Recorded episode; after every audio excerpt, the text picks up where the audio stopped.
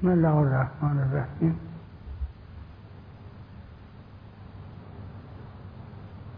بر حسب تاریخی که ما در همه ایران گرفتن پونزدهم شعبان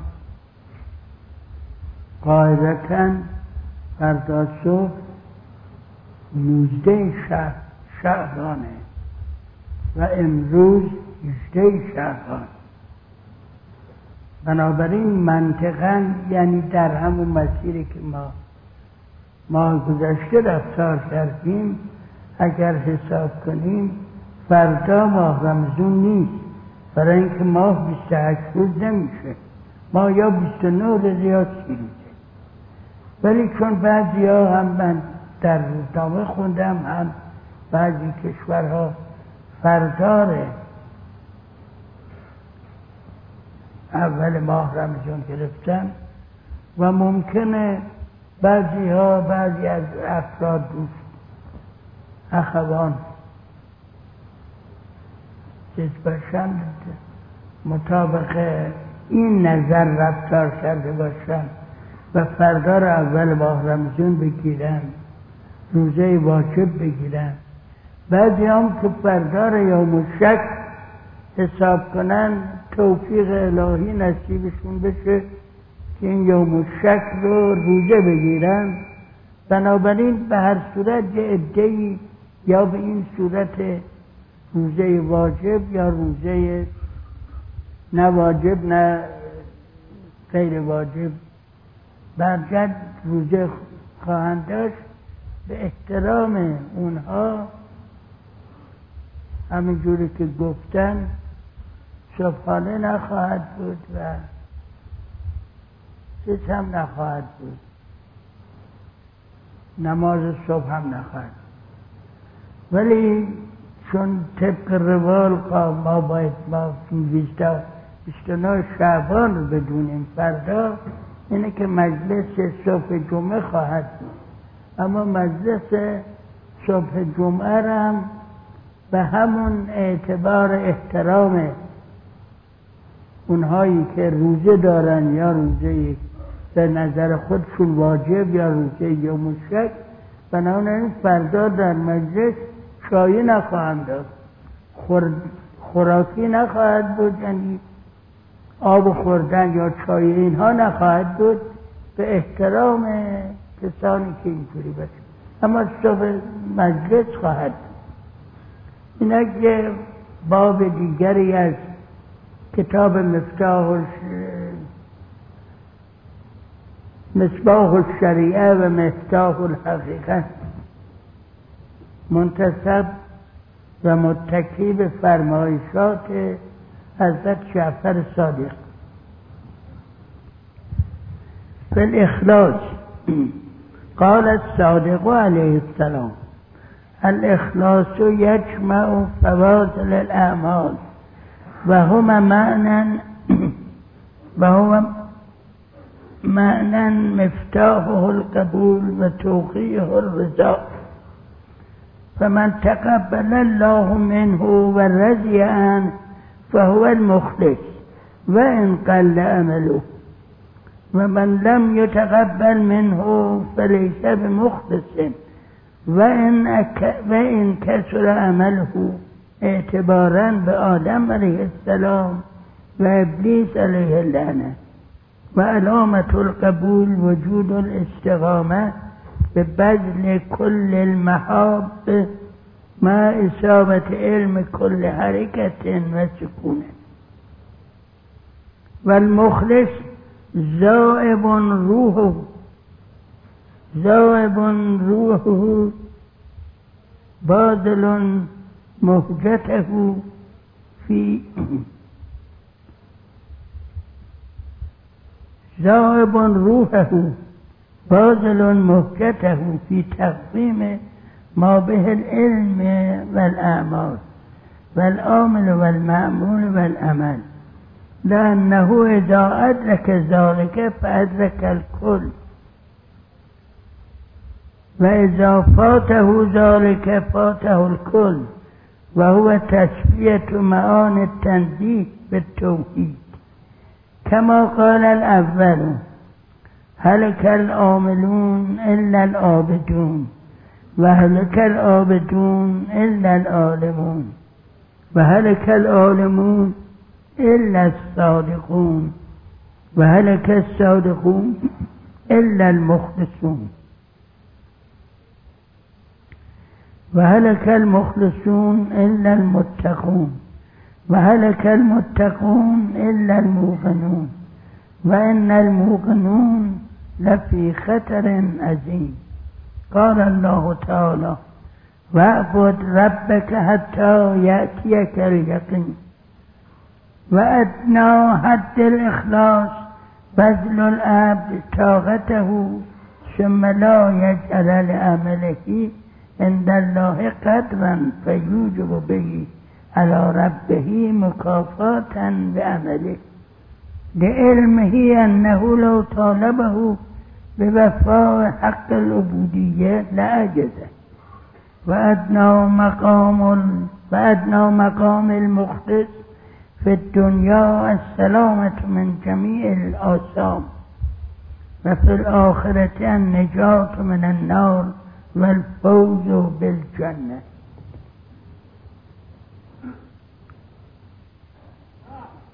اخلاص.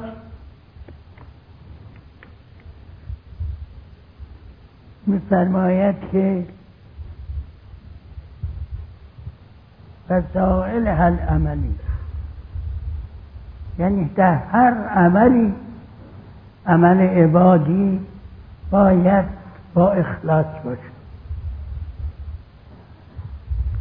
اخلاص یعنی خالص کردن خود برای خداوند. و این خالص کردن اینقدر اهمیت داره که میفرمایند من اخلص لله اربعین سباها جرد ینابی الحکمت من لسان من اله لسانه.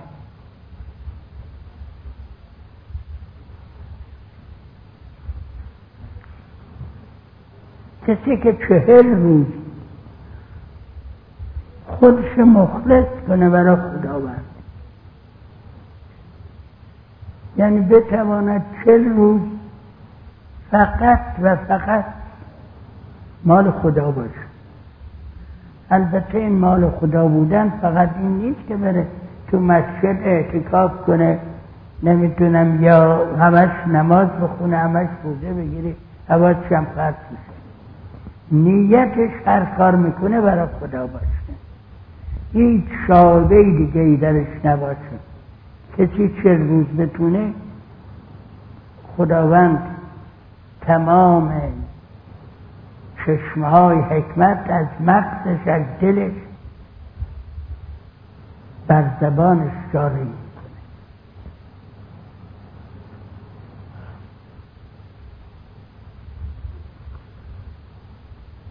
کسی می‌گفت که شنیده بود کسی اگر به دو رکت نماز مخلصن و فقط خدا رو در نظر بگیره.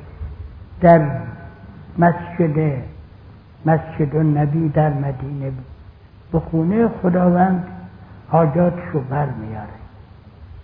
در سفر مدینه خودش گفته بود که وقتی نشست نماز با خلوص نیت تا اون اواخر کن اون اواخر حواسش رفت. که این مسجد چقدر ستون داره؟ چند تا ستون داره؟ زبانش حرف می‌زد ولی جاش ستون ها رو میشمود بعد نمازش که تموم شد خودش فهمید زد تو سرش. گفت که من اومدم برای شماردن ستون های مسجد؟ منظور این است که این چیز خیلی آسونی نیست. برای اینکه در همینجا میفرمایند کسی که به اخلاص موفق شد کل عبادات رو داره. و کسی که موفق نشود هیچی نداره.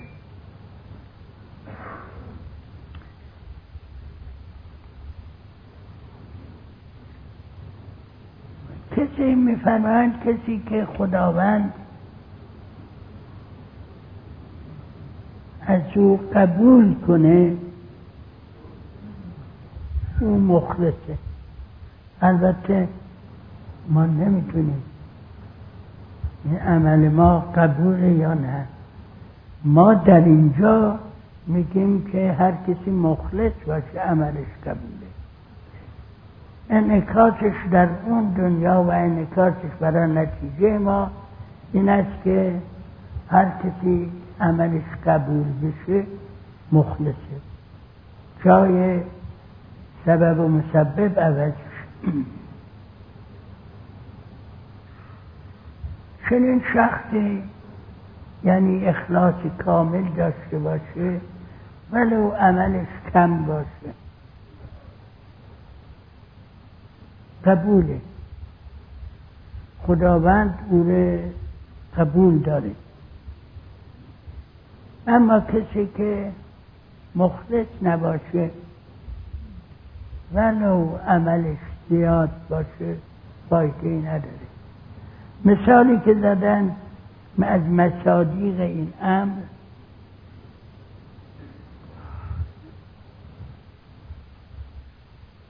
ابلیس و آدم. آدم رو خداوند خلق کرد و به او دستور داد. یعنی اجازه داد که از تمام این میوه های این باغ می توانی بخوری به استثنای این درخت این گیاه. آدم خطا کرد. اگر خطا نمی‌کرد ما اینجا نبودیم. ما اینجا نبودیم ما این همه گناه نداشتیم. برکت آدم خطا کرد. نتیجه هم دید. خداوند البته ظاهرا به عنوان مجازات آدم رو از باغ بیرون کرد ولی معنن و بنابران که خیلی از بزرگان در تفاسیرم گفتن خداوند فرمود اینجا مقتضی این قضا نیست. این قضا که طور معنی کردم قضایی که مقتضی کره زمینه. حالا که خوردی برو در همون کره زمین برای اینکه قضای بهشتی مازاد زایده نداره که دفع کنه. دفع نیست درش.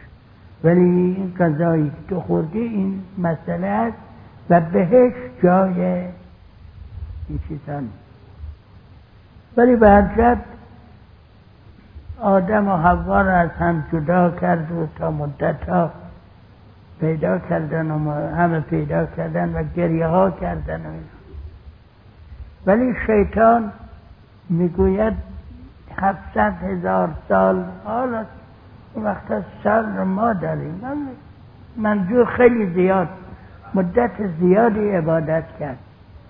بعد خداوند توبه آدم رو پذیرفت. برای اینکه آدم و حوا هر دو گفتن ربنا ظلمنا انفسنا و لم تغفر لنا و ترحمنا الاخر توبه ای هم که کرد آدم و حوا از روی خلوص نیت به این معنی که متوجه شد که خداوند این همه نعمت در اختیارش گذاشته بود یه جار معنی کرده بود و این خودش به خودش ستم کرد که این دستور رو اجرا نکرد.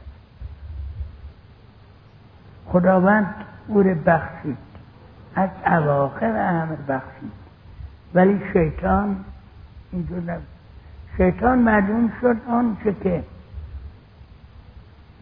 عبادت هم کرده برای خاطر نفس خودش بود. وقتی شیطان به خداوند عرض می‌کنه رب به ما ویتنی لهم لهم سراتک المستقیم ثم لآتین من بین ایدیهم خلافت. خدایا از این که مرا گمراه کردی من هم سر راه اینا وای نیستم و این کار رو می‌کنم. خودش رو در مقابل خدا شخصیت دانست و بنابراین اون که هم کرده بود تا حالا برای خاطر خودش بود. نه برای خاطر خداوند. اخلاصی در اون کارش هم نبود. این است که توبه شیطان قبول نشد. ولی توبه آدم قبول شد. میفرماد علامت قبول این است که چیزهایی رو که بهترین چیزی رو که دوست داری در طبقه اخلاص بگذاری برای خداوند. که پیغمبران اگر نگاه کنید و حتی بزرگان اولیاء الله رو حضرت ابراهیم بیشترین چیزی که دوست داشت پسرش بود اسماعیل. در هشتاد و شش سالگی بعد از ناامید شدن معیوز شدن از اینکه اولاد بیاره فرزندی آورد تنها فرزند. و فرزندی که در تمام مدت حضرت ازش راضی بود. و او رو جانشین کرد البته میگن او در زمان خود حضرت رحلت کرد. ولی به هر جهت چنین فرزندی تنها فرزندش رو که بهترین چیزی بود که دوست داشت مسلم حاضر بود همه چیز رو بده و فرزند رو نگه داره. وقتی امر خدا بود که فرزند رو به دست خودت ذبح کن. اطاعت کرد. بهترین چیز دوست دوست داشتنی رو در این راه داد. برای اینکه اهمیت اینه بدونید به خودمون فکر کنید که اگر یه عزیزی رو از دست دادیم اصلا کفر میگیم زمین و زمان به هم میدوزیم. این عظمت مقام ابراهیمه که اخلاص داشت.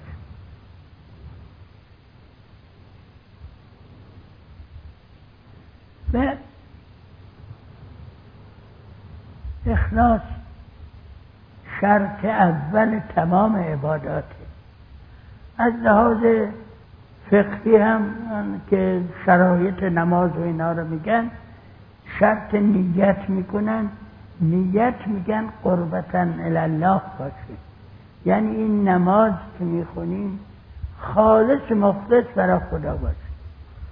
حتی عادت هم اگر باشه به خود از ارزشش کم می‌کنه. و امثال اینها.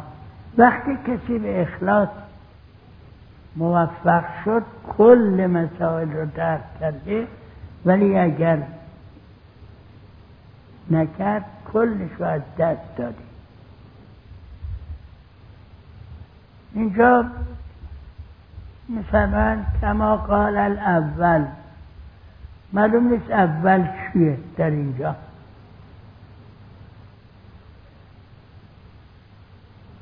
اول بعد ها میگن خداوند چون اول چیزی بود که خداوند. ولی وقتی میگن اول یعنی یه چیزی هم هست دوم. بنابراین این به نظر نمی‌رسه اول باشه. به احتمال قوی این اول خود پیغمبر خواهد بود. برای اینکه اول است در اسلام. یا علی علیه السلام خواهد بود که اول است در مقام بلایت بعضی هم میگن خب کما قال الاول جمع می‌کنن به این دوتا که هم پیغمبر یا علی گفته و هم خداوند گفته میگن حدیث قدسی. هرچند ما چون از حضرت جعفر صادق شنیدیم میگیم قبول ما قبول داریم. هرچند حالا قال اول نمی‌دونیم که اول از جعفر صادق هر کی باشه. فرمودن که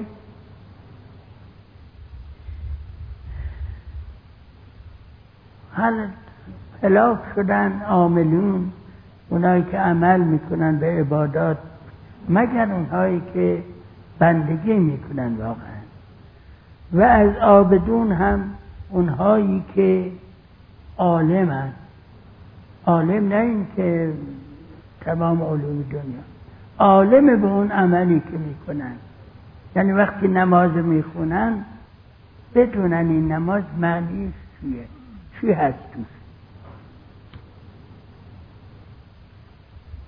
اونهای در بین عالمون هم جز کسانی که صادقند در علمشون اونها هلاک در بین صادقون فقط مخلصون خلاص نجات پیدا می‌کنن. که اینجا بعضی گفتن مخلصون مخلصون مشکل باشه شاید مخلصون باشه.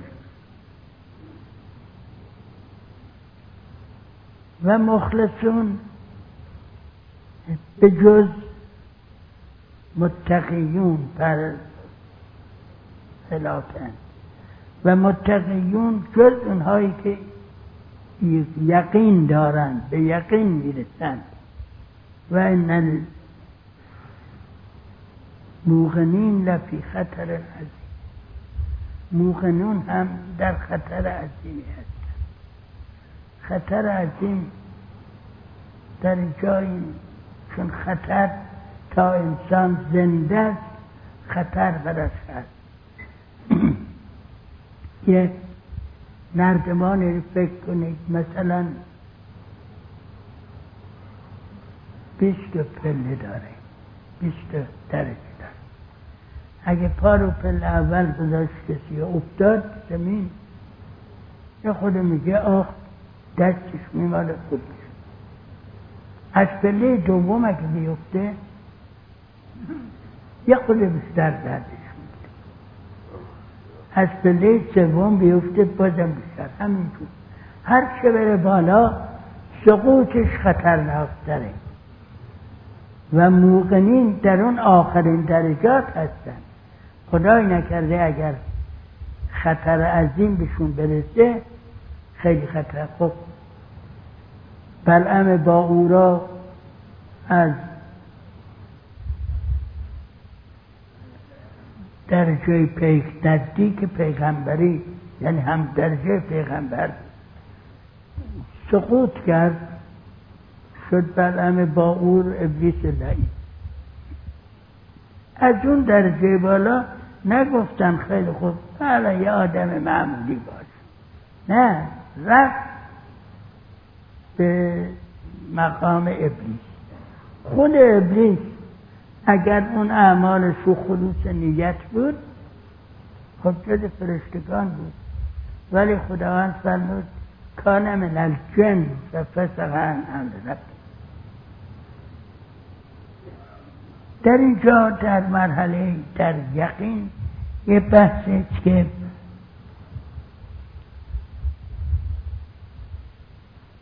می‌گویند که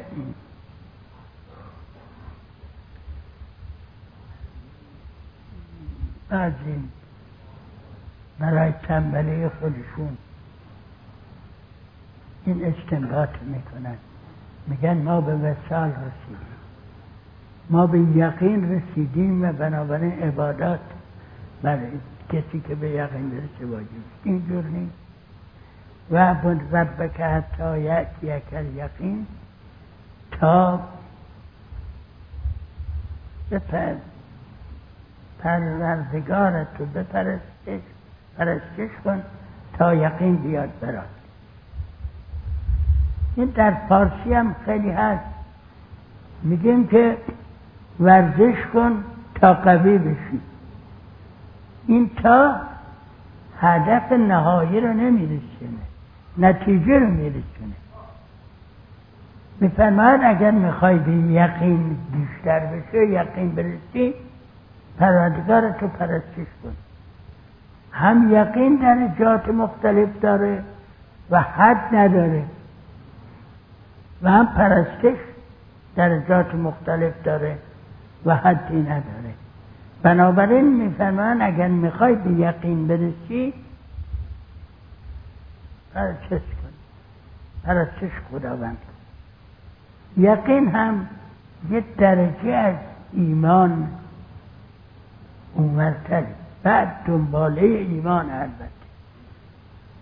در ایمان ما ایمان داریم که آتش سوزنده است.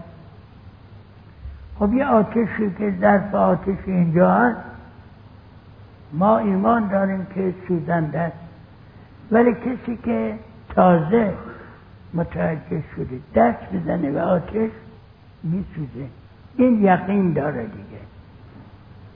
یا می‌گوییم که مثلا اتصال برق به بدن انسان ناراحت کننده است.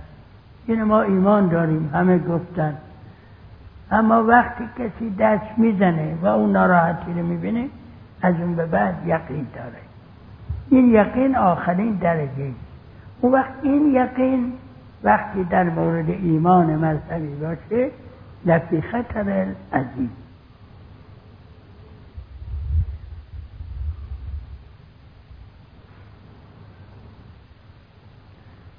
میگه اولین پایین ترین حد اخلاص این است که انسان هر چه در طاقتش هست انجام بده. از عبادات و منتها اینهایی هم که انجام میده سر خدا منت نگذاره یعنی توقع نداشت باشه. بگه حالا که من این کار بکردم خداوند باید به من محبتی بکنه. خیلی ها خیال می‌کنن اگر خیلی چل روز دعا کنن بر اون دعا شب بیدار باشن چی باشن چی باشن حتما بر اون دعا خدا باید از سر بده. روز چلیه قوم از خدا مطالبه می‌کنن آقا ما چرا چیز کردیم چرا حاجتمون روا نشد؟ خود همین دلیل روانه شدن حاجته و بعدم توجه کنه که این عملی که کرده به قدر طاقت خودش چیزی نیست در مقابل وظیفش برای اینکه تو رو خلق کرده خداوند. اصلا جز خالق نباید ببینه.